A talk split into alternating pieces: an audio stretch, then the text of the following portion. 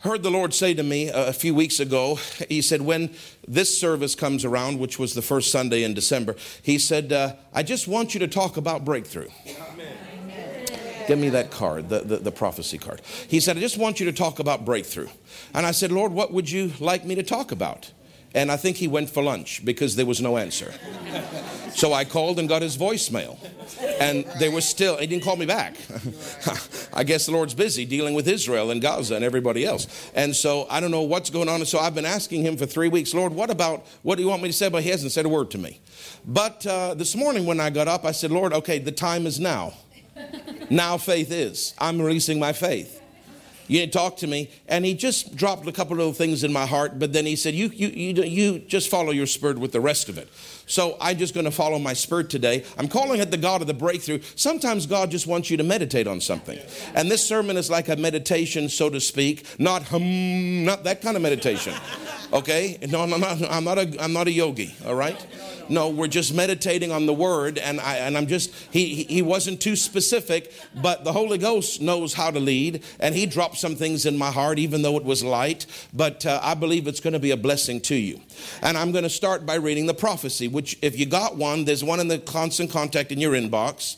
And then we've, of course, got these cards we handed out there at the info center. I would encourage you, maybe take a screenshot or somehow keep it close to you digitally. Uh, the paper is not always easy to carry, but we put it so you have it on your fridge, whatever. I want to read it. For those of you who have remained faithful, that's me, through all the turmoil that has been taking place in our world, you are on the brink of a major breakthrough. Now, this is what God said to Jerry specifically about our church on Saturday night.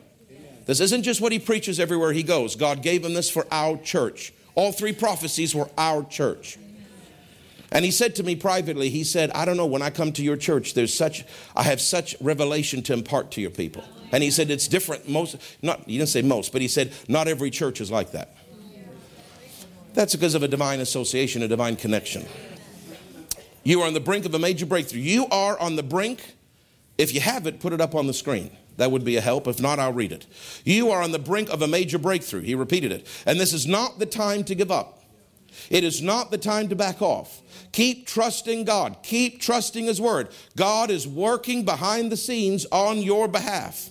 Even as you are sitting here listening to me right now, something good, and I'll borrow the phrase from my spiritual father, one of my spiritual fathers, Oral Roberts, something good is about to happen to you. Amen. You're entering into a new season of blessings. Favor is coming your way in ways you've never experienced before. If you believe it, if you just take it and go, oh, that's nice, it won't work for you. If you believe it, you release your faith for it, it will work for you. You're about to experience some very positive changes in your life. And you're going to be so glad that you didn't give up. Miracle breakthroughs are coming, and your God is not going to allow you to be defeated. Something big is on the horizon. Watch for it. That means expect it. Expect it.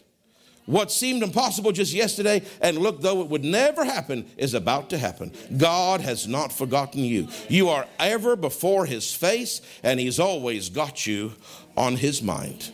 It's a Psalm 20 moment for you. Hallelujah. And Psalm 20 says, He will send you help from the sanctuary, strengthen you out of Zion. Remember all your offerings, and we have given offerings, and grant you according to His own heart. The Lord will fulfill your requests, your petitions. Now, he says, many of you, the same night, later on, about four hours later, God spoke to him, two in the morning, uh, and he said, Many of you in here today have been standing for a breakthrough for a long, long time, wondering when it would happen and if I would do it as you've seen it in your mind. My ways are not your ways, my thoughts are not your thoughts, so just trust me. I know what I'm doing and I've got it all worked out. I've already gone before you and surely made a way. Rest assured your breakthrough is coming and there will be no more delays. Finances, healing, and miracles too. They already have been arranged for you. So lift up, so lift your hands and praise me, for I am the God of your breakthrough. What your enemy meant for evil, I've turned into something good. I'll always cause you to triumph, just like I said I would. So, no more tears of sorrow, only tears of joy and happiness. Yes, the Lord of the breakthrough has broken through for you. Hallelujah. And finally, lastly, on that uh, the following day, I think it was the Monday or Tuesday, he said, the Lord said to him, engulfed in my presence, that's the key for finding the solutions that bring victory. Lean not on your own understanding, and when, when you know not what to do, get in my presence and I'll reveal it to you. Don't be in such a hurry. Make time for me. Don't be in such a hurry. Make time for me. I don't have time. Make time. I've got the answers that will set you free. If you're in your time of trouble, I'm here for you, and what you're facing is not impossible. I know what to do. Remember, I'm with you, and I won't let you fall, fail. By the power of the Holy Spirit, you will prevail. Your breakthrough is coming. I'll say it again. So lift up a great shout. You're about to win. Now, the, these, these, listen, the, that comes out in rhyme sometimes by the Holy Ghost. He's not sitting there thinking, hmm, I wonder what rhymes with that. It comes out of his spirit, sometimes like that, other times not like that, but that's by the Holy Ghost. This is called a prophecy. This is something that came by the Holy Spirit through a prophet's office and we honor it. That's why we made a card for it. And I want to remind you that every, all three prophecies, the word breakthrough is mentioned, some more than others, but all three. God was emphasizing when He came at a time in a season of pressure, because I sent that video in Barbados. You're in a, the Lord said to me, they're in a season, me too, of pressure. But this is not a time to turn back. Take your hands off the plow. My soul has no pleasure in those that turn back. Hebrews 10 38. This is not a time to stop believing. Cast on a your, your conference. This is a time to keep going. Now that's God said that to me three in the morning in Barbados, and then a, and then what? A couple weeks later, not even a week later, the man of God who I've not said a word to, knows no idea about anything, comes and God says three times to him. On the first time is don't give up, don't turn back. It's not time to quit. It's time to press forward. Exact same. Some of you even the same words that I used. Because it's not me or him, it's the Holy Ghost trying to say something to us.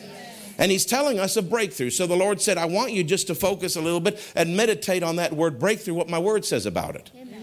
Amen. Are you still with me? Yes. And so I preached a sermon April 26, 2020, a month after COVID started. We was empty here. There was just the sound people and a couple praise and worship. And I was standing on this side and I was looking at that camera. And many of you were watching at home. And I preached on that Sunday, April 26, a sermon entitled, This is my Hebron year and I'm breaking through and God spoke something to me. So look at Micah chapter Micah chapter 2. This is important because God spoke this scripture to me back then. Micah is a minor prophet. It's after Jonah, before Nahum. Micah chapter 2, and go down to the end of that chapter. Micah chapter 2. And go down to the end of that chapter, the very last verse, verse 13. And it says, The breaker is come up before them. They have broken up and have passed through the gate and are gone out by it.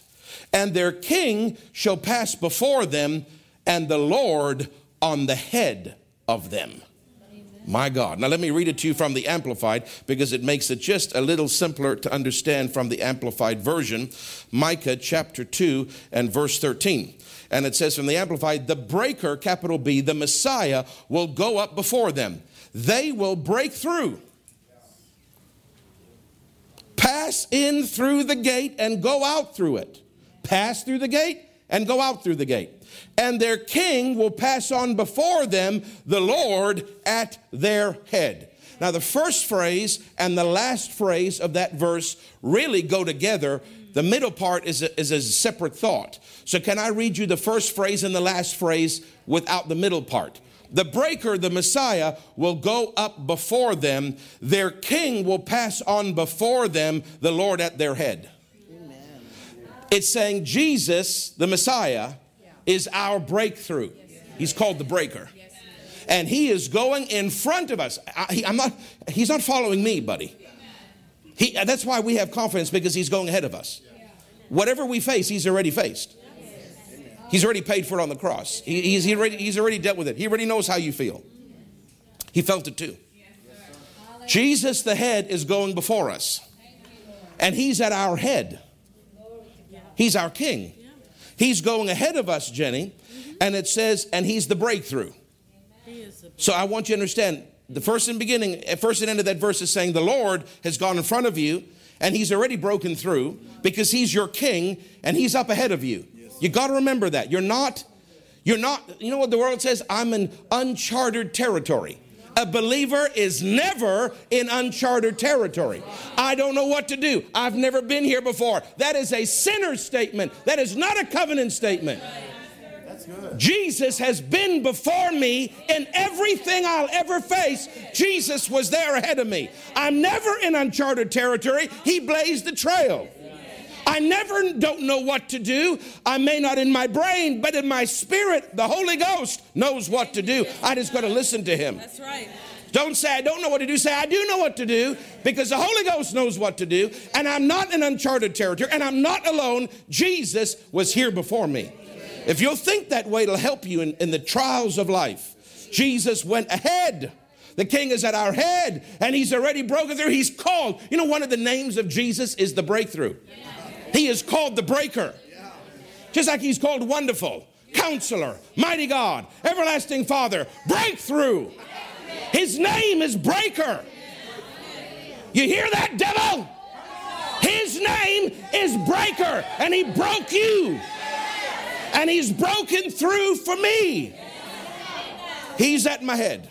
Now, watch what it says. They, that's me and you, Jenny, they will break through. Why? Because the breaker went ahead. Watch. Now, it's very important. They will break through, they will pass through the gate and go out by it. It's showing two aspects. You're going to break through, there's, there's an opening. You've got to get into the threshold, like your, like your whole house. You open that door, there's an opening. But you got to step over that threshold, but you're still in the vestibule. Now you got to go into that next room. Amen. That's what it's talking about. There's a threshold crossing that's not where it ends. It says that they have gone, they have passed through the gate, that's the threshold, and have gone through it. That speaks in the Hebrew, you have entered into a new season. You've gone through that, that storm door in your home, you've gone through the threshold, now you're into the foyer. You're into the next room. A lot of people, they just get stuck on the threshold. And God says, No, I want you to go in past it. Are you with me? Oh, I love that verse. Now, have a look with me, please, at 1 Corinthians chapter 16, verse 9. 1 Corinthians chapter 16, verse 9. And it says, For a great door an effectual is open to me, and there are many adversaries. What did he say? You've gone through a gate. That means in the Hebrew an opening. What, is, what does Paul say? Hey, there's an opening.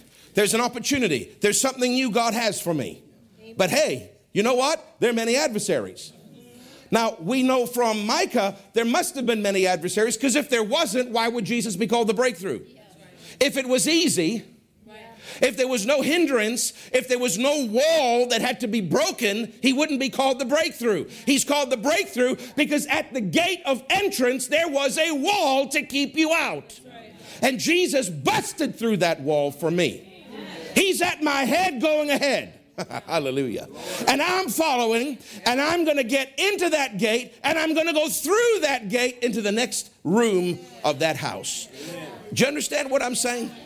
There are many adversaries, yes. In this season of pressure, there's many, but the focus is not on the adversaries. Like I said in the offering, where's your eyes? Where's your eyes? Stop looking. Look, Jesus, you're my breakthrough.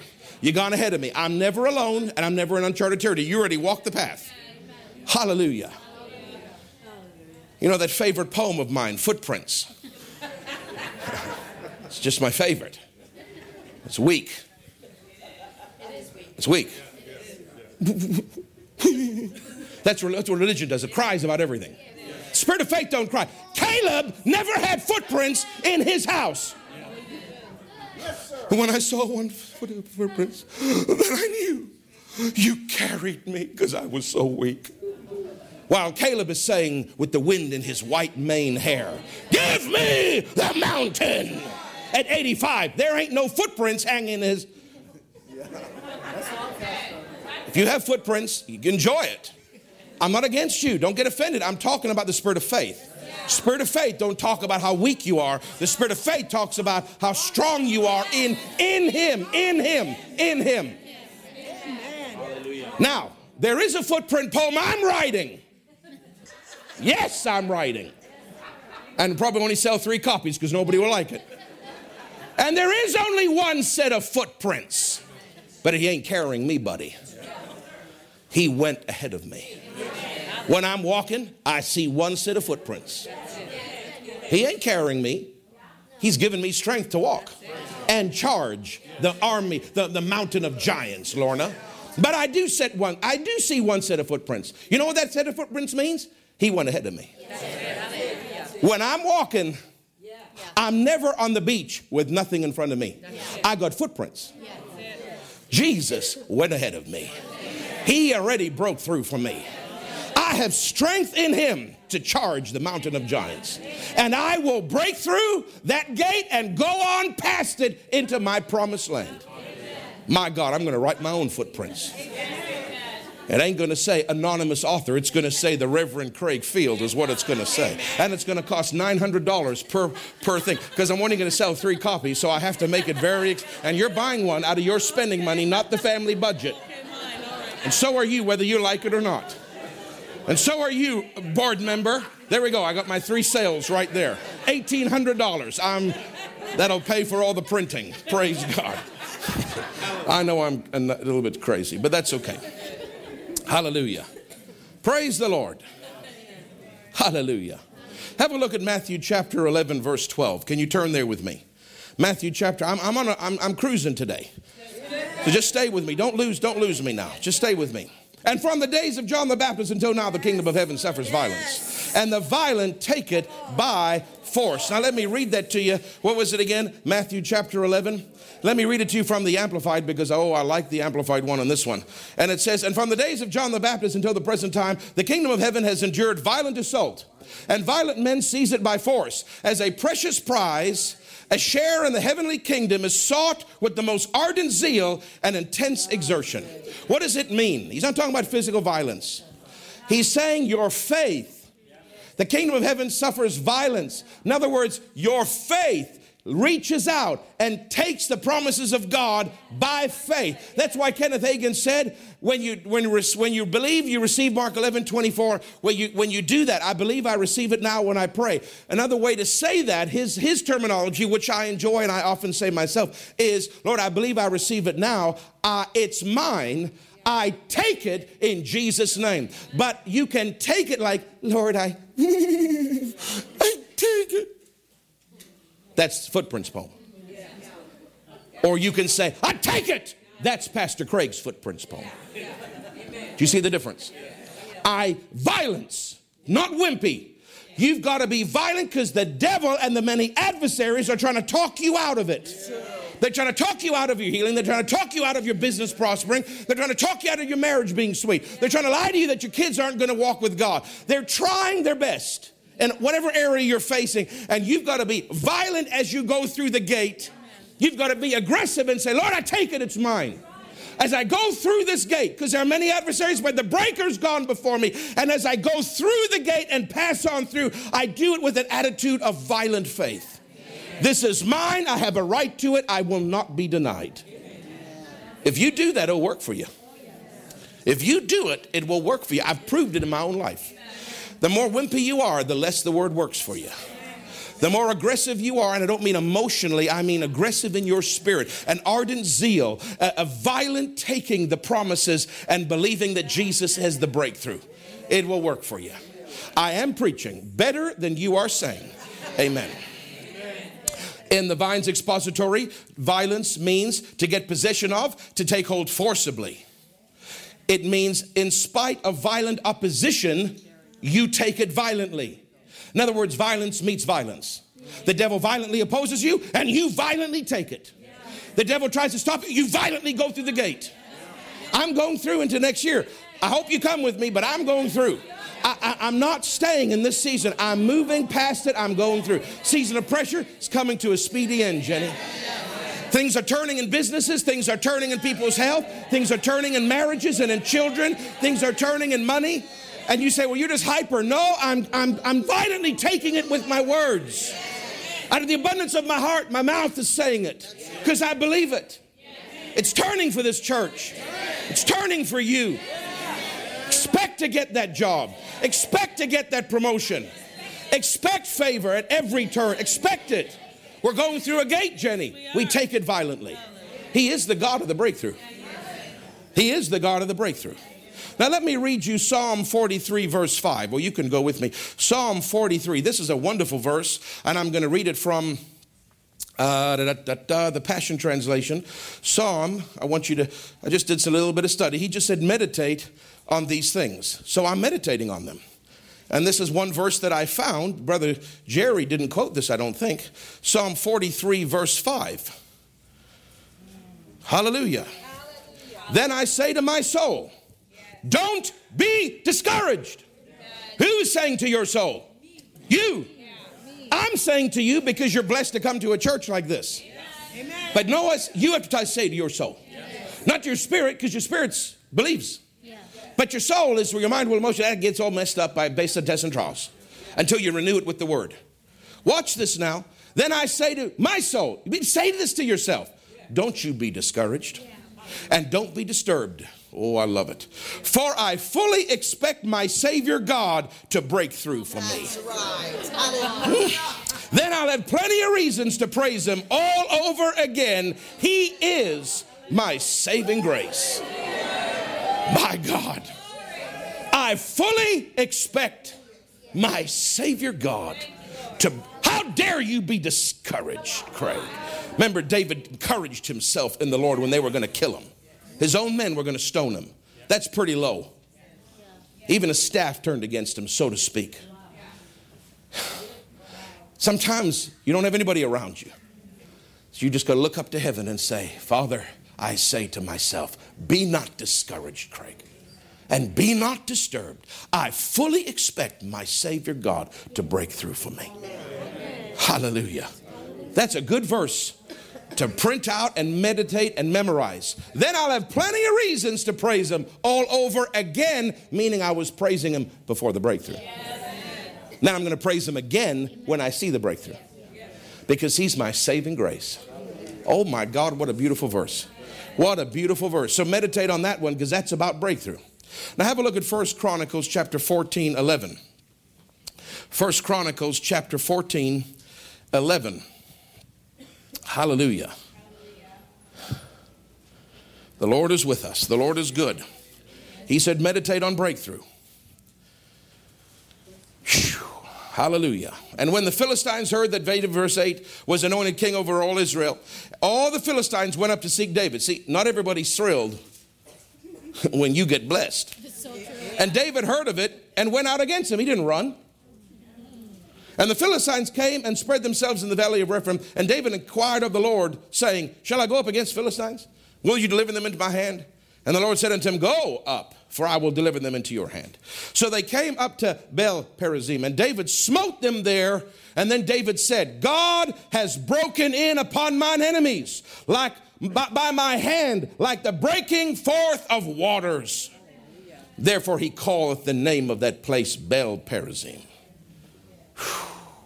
Perazim means break, breaking, break upon. God meaning Baal. You could say El Perazim, Baal Perazim. It means the God, literally, Baal Perazim means God of the breakthrough. That's what it means. Baal was a, we have the word God. Muslims use the word God. We also use the word God. God is an interchangeable word. Baal you associate with an evil God because they would worship the god Baal. But Baal simply means God. It's an interchangeable word. They just used the word Baal as their God, but Baal meant in that time God in general. It didn't necessarily mean the bad God, although they named their God the bad God. Do you understand? Those, whoever the ones that worship Baal. Remember with Elijah and the prophets of Baal? But Baal does not necessarily mean that just the evil God. It is a word that means God, like El, El would mean God or deity. So when David said he's not talking about the bad God Baal, it means God. Baal means God. Perazim means breakthrough. In the Hebrew, it means God of the breakthrough. Now remember, J- Jerry prophesied the God of the breakthrough is going to visit your house. This is a actual biblical term. I want I'm saying this so that you don't think this is just something that it sounds cool and he made up it says, I fully expect that God will break through for me. It says, Jesus' name is breaker or the breakthrough.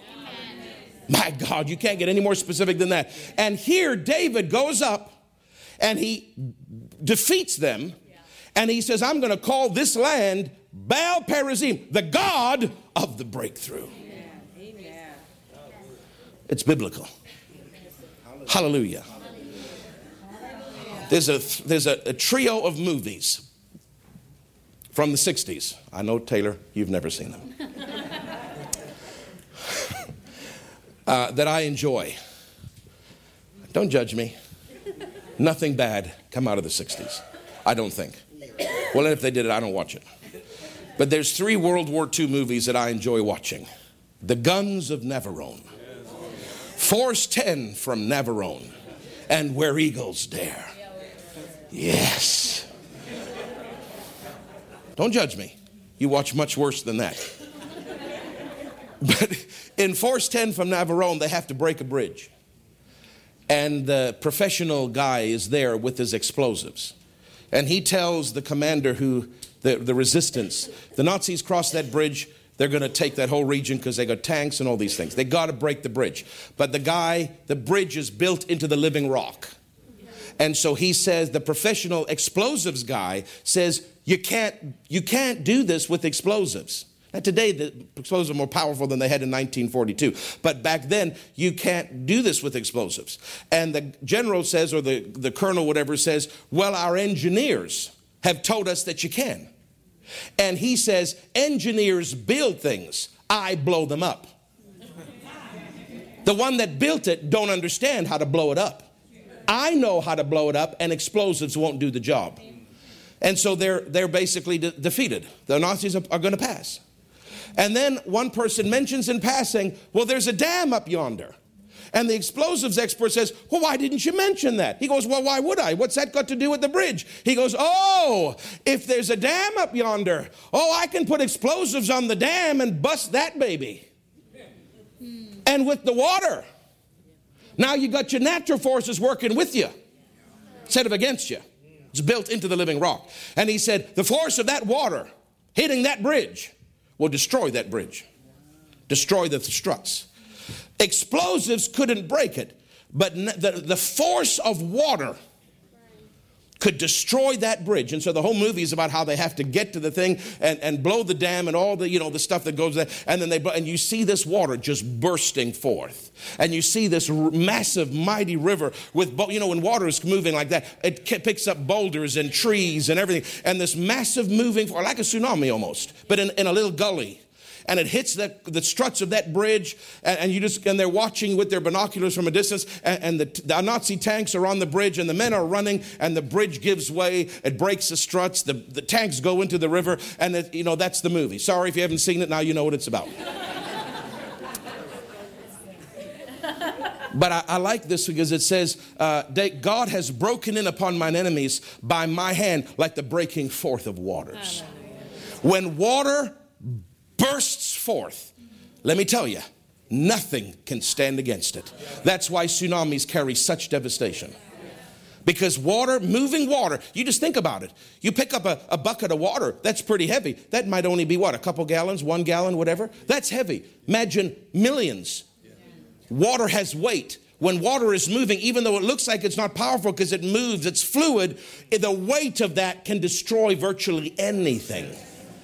And, I, and it's notice that he, he, he used that phrase. He didn't say, God broke upon my enemies like an avalanche of, of rocks. He said, like the breaking forth of waters. I think about that movie when I read this and I think about the power of water can destroy anything in this world. You think about the tsunami, the one that happened on that Christmas day years ago, and how many millions, I don't know how many people, millions of people died just by water coming from the ocean. It destroys everything, nothing can stand against it. I want you to think, I want you to remember God, the God of the breakthrough, Baal Perazim, is like water. He's like a tsunami. When God gets to moving for you, it's like the dam has broken. It's like the earthquake under the ocean, and a wall of tsunami power, heavenly water is coming at that financial problem, at that sickness, whatever you, the wall of water is coming, and He will break upon it and utterly demolish it. That's what you got to meditate on. The wall of water of God is coming for me. My God. Thank God for thank God for his promises. Amen. If you take this and, and, and hold it up to him, say, Father, if you didn't mean it, you shouldn't have written it. Yeah. Yeah. If you were God Perazim to him, you're the God of the breakthrough for me. Break upon me, break upon my enemies as water. like a tsunami of heaven against my financial straits, against my health, against whatever it is that you're facing, against this addiction that I'm trying to overcome. Break upon it. Now, I want you to notice a curious phrase God hath broken in upon mine enemies, watch, by my hand. Very important phrase. To pray, God break upon them like a tsunami, and the end of prayer is unscriptural. Why? Because He does it through you. Now, sometimes God did just stand back, and God did it. But at other times, He said, Moses, stop whining, stretch your rod out, you part the sea. But at other times, He said to Joseph, don't, just don't move. Don't even let a man take a sword out of its sheath. I will do it. And then they get confused and they start killing each other. But at other times, he said, Stop whining, put your rod out. In this case, David didn't just have the instruction to stand back and watch. God said, You do something and I'll multiply your efforts. Amen. David, sling a stone. The angel will make it like a bullet. David, take your sword out, go up against the Philistines. I'll come upon you, multiply your efforts by my anointing, and it will be like a tsunami hits them. But sometimes your involvement is required. And in the New Testament, can I say this? Are you listening to me? In the New Testament, unlike the Old Testament, because of our covenant in the new is different to the old. Virtually every occasion that you're ever going to face always requires your participation. In the Old Testament, there were times when it didn't because the covenant allowed that because they didn't have the weaponry and the abilities that we have today. They didn't have God living in them. They didn't have the Word of God the way we have it today. They didn't have God's promises the way we have today. So sometimes God says, Stand back, I'll do it. And even in the lesser covenant, many times said, You do something and I'll multiply it. Do you understand? But in the New Testament, virtually every case is you do it and I'll come upon you. You use your faith. You use your words. You step out. You believe me. Don't be lazy and say, God, God, God. Lord, what I'm saying is, God, God, God, I'll step out at your leading with your anointing. And then as I step out, God, God, God. Amen. Don't just go God, God, God. No, as I obey, it's God, God, God. Why? Because I've got a better covenant. He did, they didn't have the Holy Ghost living in them. I do. He expects more from me. To whom much is given, the Bible says, much is required. Well, aren't we in the New Testament given more than the Old? So wouldn't more be required of us than the old? So in the old, they could sometimes just watch. But us, we have to participate and then watch. I'm not saying don't watch, it is God. But your involvement, your words, your faith, your obedience, your love walk, your agreement is, an, is very important to God's moving. You with me? So we have a scripture here that tells us 1 Chronicles 14 11 that God is called the God of the breakthrough. I want you to know it. It wasn't just a nice, cute thing that a man made up, it's scriptural. And there's another parallel, we won't forsake a time, but there's a parallel scripture, if you're writing notes, of the same story, 2 Samuel 5:20, if you want to study it later. Praise the Lord. So I've given you some scripture here. Micah chapter 2. Amen. About the breakthrough. His name is breakthrough. Psalm 43, verse 5, the passion, that I fully expect him to break through for me. And First Chronicles 14, 11, that he is the God of the breakthrough, the tsunami of heaven, my Lord. Now, that, those are some scriptures, and there's others, but I'm just giving you three. But I just want to now, I've just felt the Holy Ghost say, just look at some times, and of course, there's so many. I mean, I could be here for 12 hours. There's so many times where God has broken through for people in the Bible. I mean, listen, if, if the story was recorded, it probably meant in some ways that God broke through. Breakthrough means victory. When they were in the prison and the prison shook and the chains fell, he broke through. I mean, how many stories? When, when the three Hebrew children. That's right. That's right. We will not bow. we don't even have to talk about it. No, no convo needed, Neb. That's his name, Neb. Short for Nebuchadnezzar. I'm sure they called him Neb. Neb, no convo needed. There is no thought to be given to the answer to that question. We don't have to think anything about it. We don't have to vote. We will not bow. and throw us in. Our God will deliver us. I know you read it in a certain way, but read it again. People read that story wrong. The way it's phrased sounds like they say, if God wants, he'll deliver us. And if he doesn't, we're going to die. That is not what happened. Read it in the Hebrew. It's, it's in the English, it's a little bit deceitful. But if you read it from the Hebrew, what they said is if you change your mind and don't throw us in, we're not bowing. And if you do throw us in, our God will deliver us. That's what in the Hebrew it says. Go ahead and study it. I've studied it for hours. Believe me, you can trust me. Because he says, I'm going to throw you in. Everybody. If you don't worship, then they don't worship. Then the guy's changed his mind. Well, I'll give you another chance. Remember? Do it again. All these players play. Now, you better bow down this time. Because if you don't, I'm going to kill you. Well, you already said that at the beginning. They already disobeyed once, and he changed his mind. That's why, because he changed his mind, gave them a chance, a second chance, a mercy moment. That's why they said, if you do throw us in, God will deliver us. Yeah. And if you change your mind again and don't throw us in, we're still not bound. I mean, he gives the guy, he gives Neb nowhere to go. If you don't throw us in, we're not bowing. And if you do throw us in, our God will deliver us. So take that, put it in your pipe, and smoke it. If I was the three Hebrew children, that is what I would say. And Neb had a bad day. He had a psychopathic episode. Heat the thing so hot that his own mighty warriors are killed when they open the furnace door. Throw them boys in. See, the gift of faith was operating when the, that's why I can that's why it always bothered me because it takes the gift of faith for a working of miracles. They had to have the gift of faith operating in order for the working of miracles to occur. But if you're saying, well, if our God doesn't want to deliver us, we'll die, that's not, that's not faith. That's not even basic faith, let alone the gift of faith. And in order for the miracle to happen, they had to have the gift of faith, which means if you read it through the Hebrew, not just the King James, you'll see they had the gift of faith. There was no question, there was no doubt, there was no issue. That's right. If you don't throw us in, we're not bowing. And if you do, our God will deliver us. I love it. That's total victory. Nothing but victory. Nothing but victory. And then they threw them in.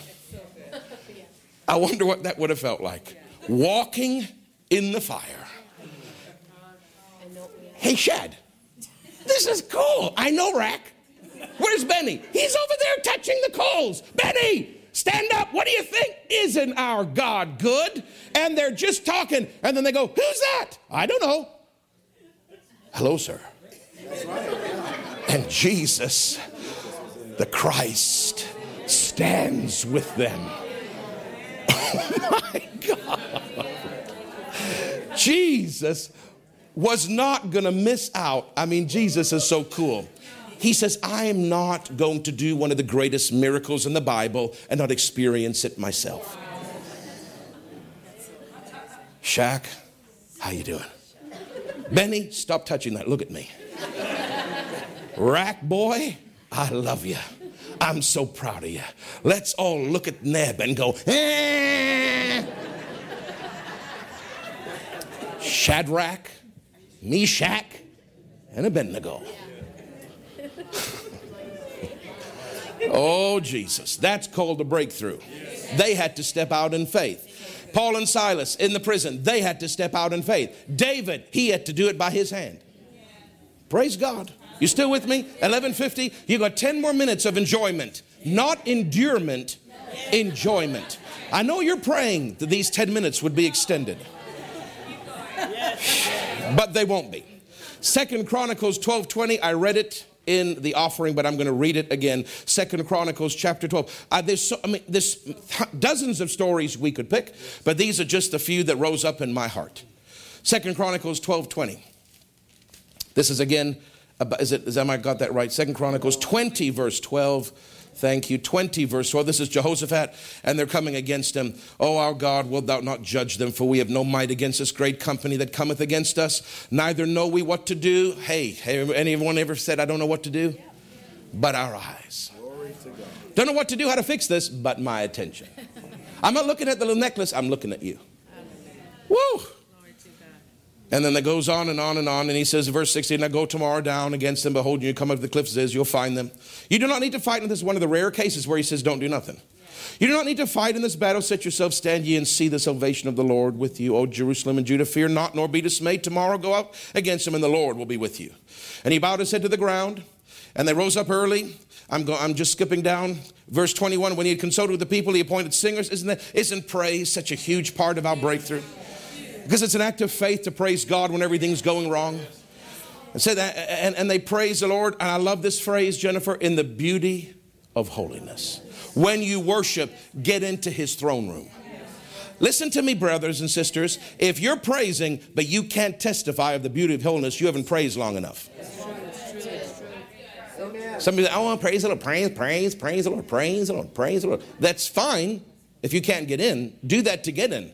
But if you haven't praised long enough till you see the beauty of holiness, you, you, you got a little further to go.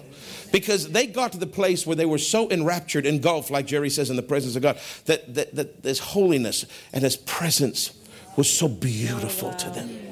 Wow. My wife tells me times where she's in prayer, because that's really a lot of her job yeah. is prayer every day. Every day, six days a week. We give her one day off.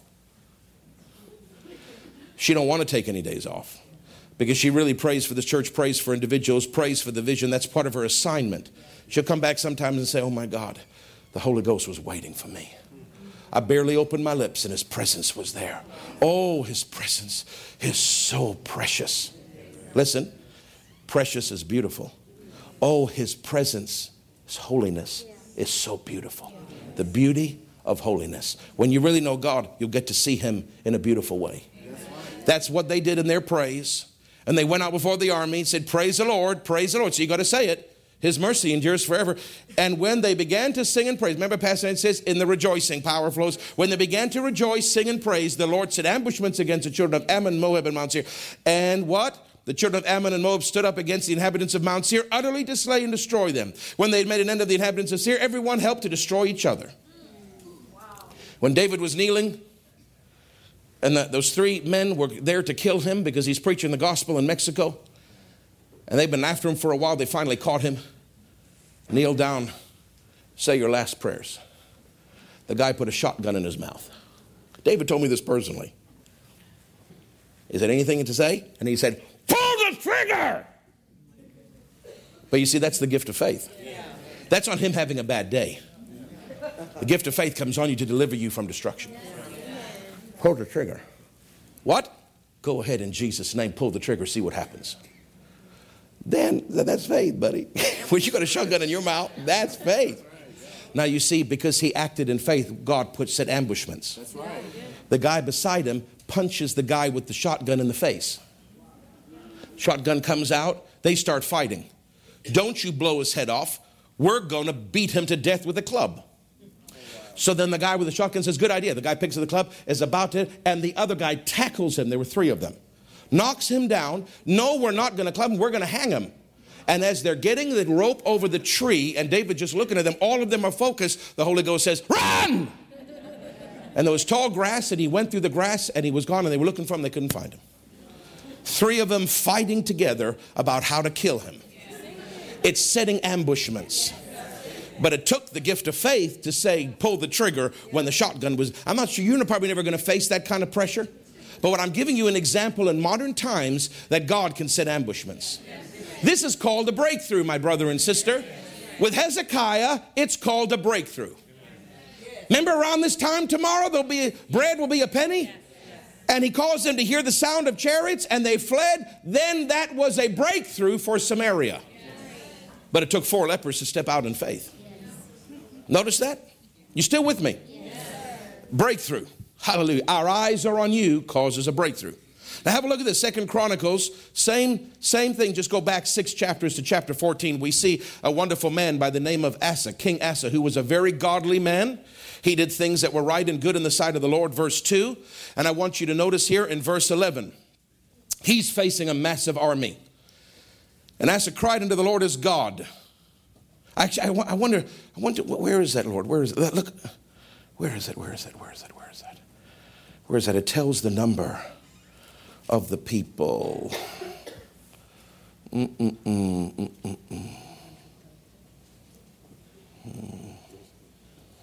yeah, but I'm looking for the other one that tells the number of the Ethiopians. Anyway, he has 560,000 with him. Later on, is it nine? It says, yes, verse nine. And there came out against Asa, the Ethiopian, Zerah, with a host of a thousand thousand. Do you know what a thousand thousand is? A million people. Multiply a thousand by a thousand, it's a million. Brother, a million warriors. And Asa has 560,000. He is just over half. You understand how serious this is? Asa needs a breakthrough. he needs a breakthrough, Jennifer.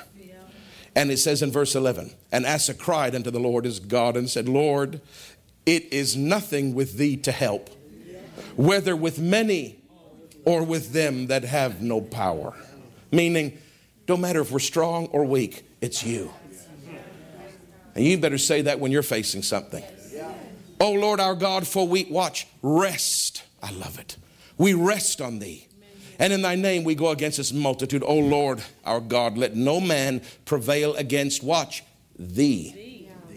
He didn't say me, he said thee. Why? You are so invested in us, God. If the devil wins, he's won against you. Wow. You listening? Yeah, that's good. Change the way you speak. Father, don't let our enemies overcome you. Because I am in you and you are in me and I am your body and I'm seated in heavenly places. And he can't win against me because if he wins against me, he wins against you. Yeah, yeah, yeah. Now watch now as Hezekiah, uh, uh, Joseph says, my eyes are on you. Asa says, I rest in you. When there's 440,000 more people against you than what you've got to match them, and you're talking to God, it takes faith to enter into rest. Hebrews chapter 4. Faith enters into rest. Asa understood that principle. Brother, he needed a breakthrough. I'm giving you principles on breakthrough. One is praise and putting your attention on him. That's Joseph. Another is rest, not worrying. Lord, if he beats us, he beats you. You have to defend us because you're defending yourself because we're in you. What a revelation in a lesser covenant. How much more for us who is actually in Christ? Should we not apply this to our life? Hallelujah. Praise the Lord. Now, just quickly, 1 Samuel chapter 14. I'm not going to read the whole story because you know it. But this is our dear brother Jonathan and his armor bearer that go up against the 20 garrison of the Philistines. But I just want you to read this one phrase because I don't have time to read the whole thing. But it says this. Where is that? Where is that? Where is that? I think it says six. Is it in six? Six, six? Yes.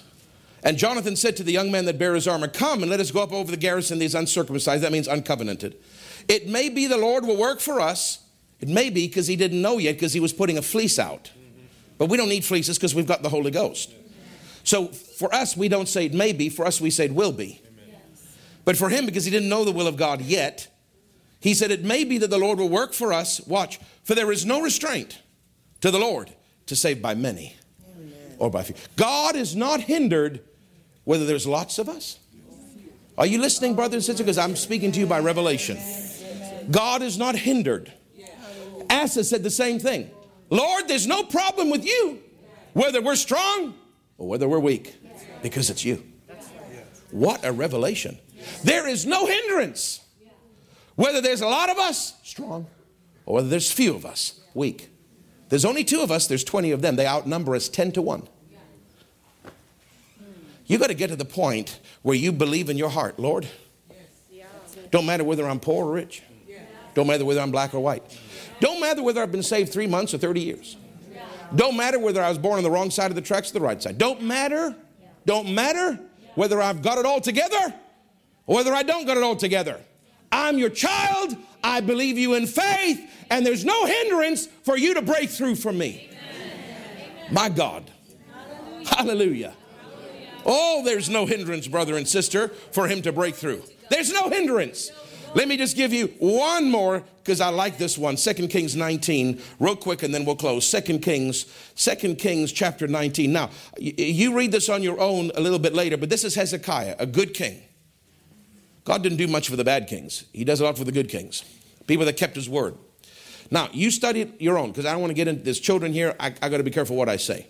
But every historian that I've ever read agrees on one thing the cruelest, most vile, most inhumane, vicious, ruthless, heinous army that has ever lived on planet Earth, ever, makes ISIS pale in comparison, was the Assyrians. You study it what they would do to their victims. When they came up, they would skin people alive. They would burn them alive. I mean, they did far worse than ISIS has ever done. Hamas makes them look like babies. Assyrians, every historian says, was the cruelest, most vicious army that has ever walked this planet. Worse than the Nazis, worse than Genghis Khan, worse than all of them.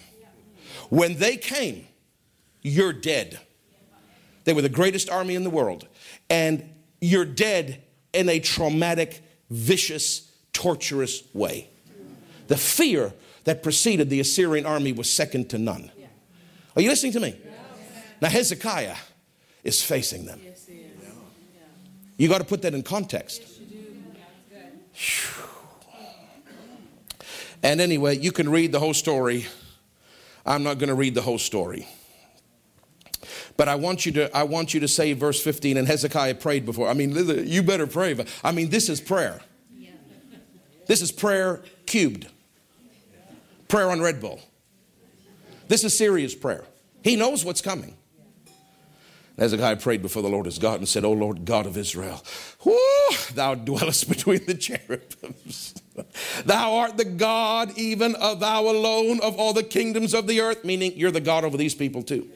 Thou hast made the heaven and the earth. Lord, bow down thine ear and hear. Open, Lord, thine eyes and see and hear the words of Sennacherib, which hath, which hath sent unto to reproach the living God. Lord, what did I say?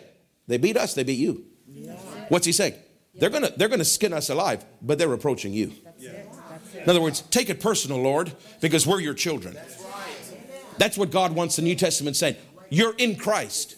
He takes it personal. He's already whooped the devil for you. Use your faith now. He wants to break through. I love it. Of a truth, Lord, the kings of Assyria have destroyed the nations and their lands. Oh, yes, they have. And have cast their gods under the fire. For they were no gods, but the work of men's hands, wood and stone. Therefore, they have destroyed them. They destroyed all the other nations around them, their gods. Now, therefore, O Lord, our God, I beseech thee. I mean, this is a serious prayer. Save uh, thou us out of his hand that all the kingdoms of the earth may know. I mean, everybody would know nobody's ever beaten the Assyrians. That all the kingdoms of the earth may know that thou art the Lord God, even thou only. I mean, this is a this is like the prophets of Baal and Elijah. This is a showdown. Hmm. Then Isaiah the son of Amos said to Hezekiah, saying, Thus saith the Lord God of Israel, that which thou hast prayed to me against Sennacherib king of Assyria, I have heard. This is the word of the Lord. The Lord has spoken, and it goes on and on and on and on. Praise God. I want to get down, get down to the bottom, get down to the bottom. Verse 35. Look, Verse 34. And I will, this is God speaking, buddy. You don't mess with God. And I will defend this city to save it. Oh my God, he heard the prayer. For mine own sake and for the, my servant David's sake. David's long since gone, but he's still remembering his faithfulness. Listen, God remember your faithfulness even when you're dead. Amen. When your great grandchildren talk, God remember your faithfulness. Amen. Now watch now. I love this. Verse 35, and it came to pass that night. That night, Jenny, he prayed that day. Wow. That night, the angel of the Lord went out and smote in the camp of the Assyrians 185,000 men. And when they arose early in the morning, behold, they were all dead corpses. So Sennacherib, king of Assyria, departed and returned and dwelt at Nineveh. Remember, Nineveh, where Jonah was sent, was the hub of the most cruel nation on the planet, which is one of the reasons Jonah didn't want to go because he said they don't deserve it. And God still showed mercy to the most awful people on earth, and they repented. But he goes back. Listen, listen, boy. The most dangerous people in history sharpening their knives to skin you alive. But your king is praying. And that night, he sleeps because he's resting like Asa in the Lord. And God says to his angel, Go. Just like that angel of death killed all the firstborn. That angel with his sword, how did angels can move at superhuman speed? 180,000 men in one night? Just let's just say give generosity. Let's just say I haven't done this. Let's just say 12 hours just to be generous. That's 15,000 an hour. Divide by 60, that's 250 a minute. Divide by 60, that's 4.1 Assyrians per second. My goodness. If I line up all four of you and I take a sword and I go, shoo, slock your heads off, I just killed four of you in one second. That angel did it at that speed for 12 hours straight. The cruelest, most wicked people that history has ever heard of wake up in the morning and they're dead. And Hezekiah. Listen, Tyrone of God could do that in a lesser covenant. The God of the breakthrough can visit my house. Man, I tell you, this sermon is better than I thought it would be. My Lord, that's because of the anointing. Ephesians 3:20, my God is able to do exceeding abundantly above all you can ask or even think according to what? The power that works. Yield to the power, speak the power, speak the word, and God will break through. Exceeding abundantly is a breakthrough. Heavenly Father, I thank you. If you did it for Jehoshaphat, if you did it for Asa, if you did it for Hezekiah,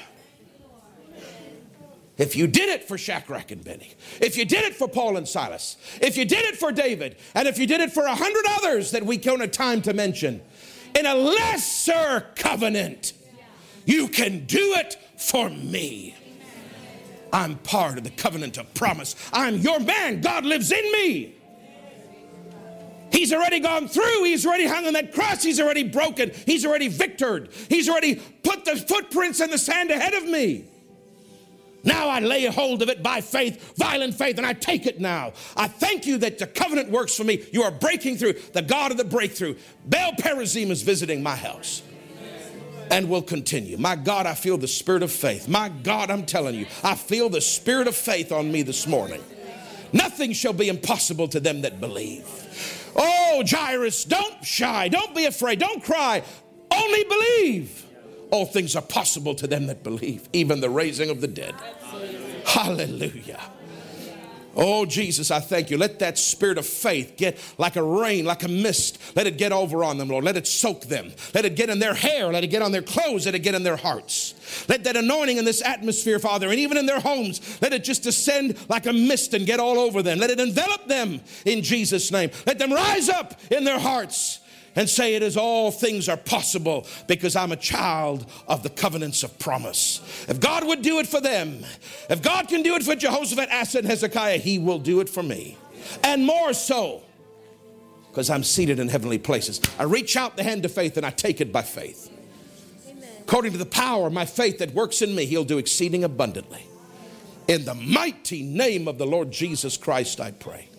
And I thank you. If you've got any kind of spirituality to you at all, your heart is open right now and you're saying, Lord, quicken this to me. Make this real to me. Thank you for your anointing. Thank you for your word. Thank you for the anointing on the word. It goes like revelation into my heart. I'm going to start to live this. I'm going to start to think this. I'm going to listen to this sermon again, not because Pastor Craig's great, but because the word and the anointing is great. And I need to meditate and hear it over and over and over and over and over.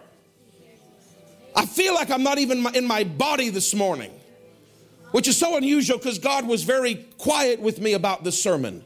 But the anointing is stronger than it normally is. I'm going to listen to this again because there's an anointing, there's a spirit of faith on this that even I need to hear because that that is on me now strong. I can choose to walk in it daily, but sometimes I go through hard times like you, and I need to be built up and strengthened. God will even use my own sermon to build me up. Don't be embarrassed to turn it on again and listen because the spirit of faith is on it. Thank God you go to a church with the spirit of faith instead of somebody that tells you just accept it and God works in mysterious ways. No, He's revealed them unto us. the next verse. Hallelujah. Oh, Jesus, I love you.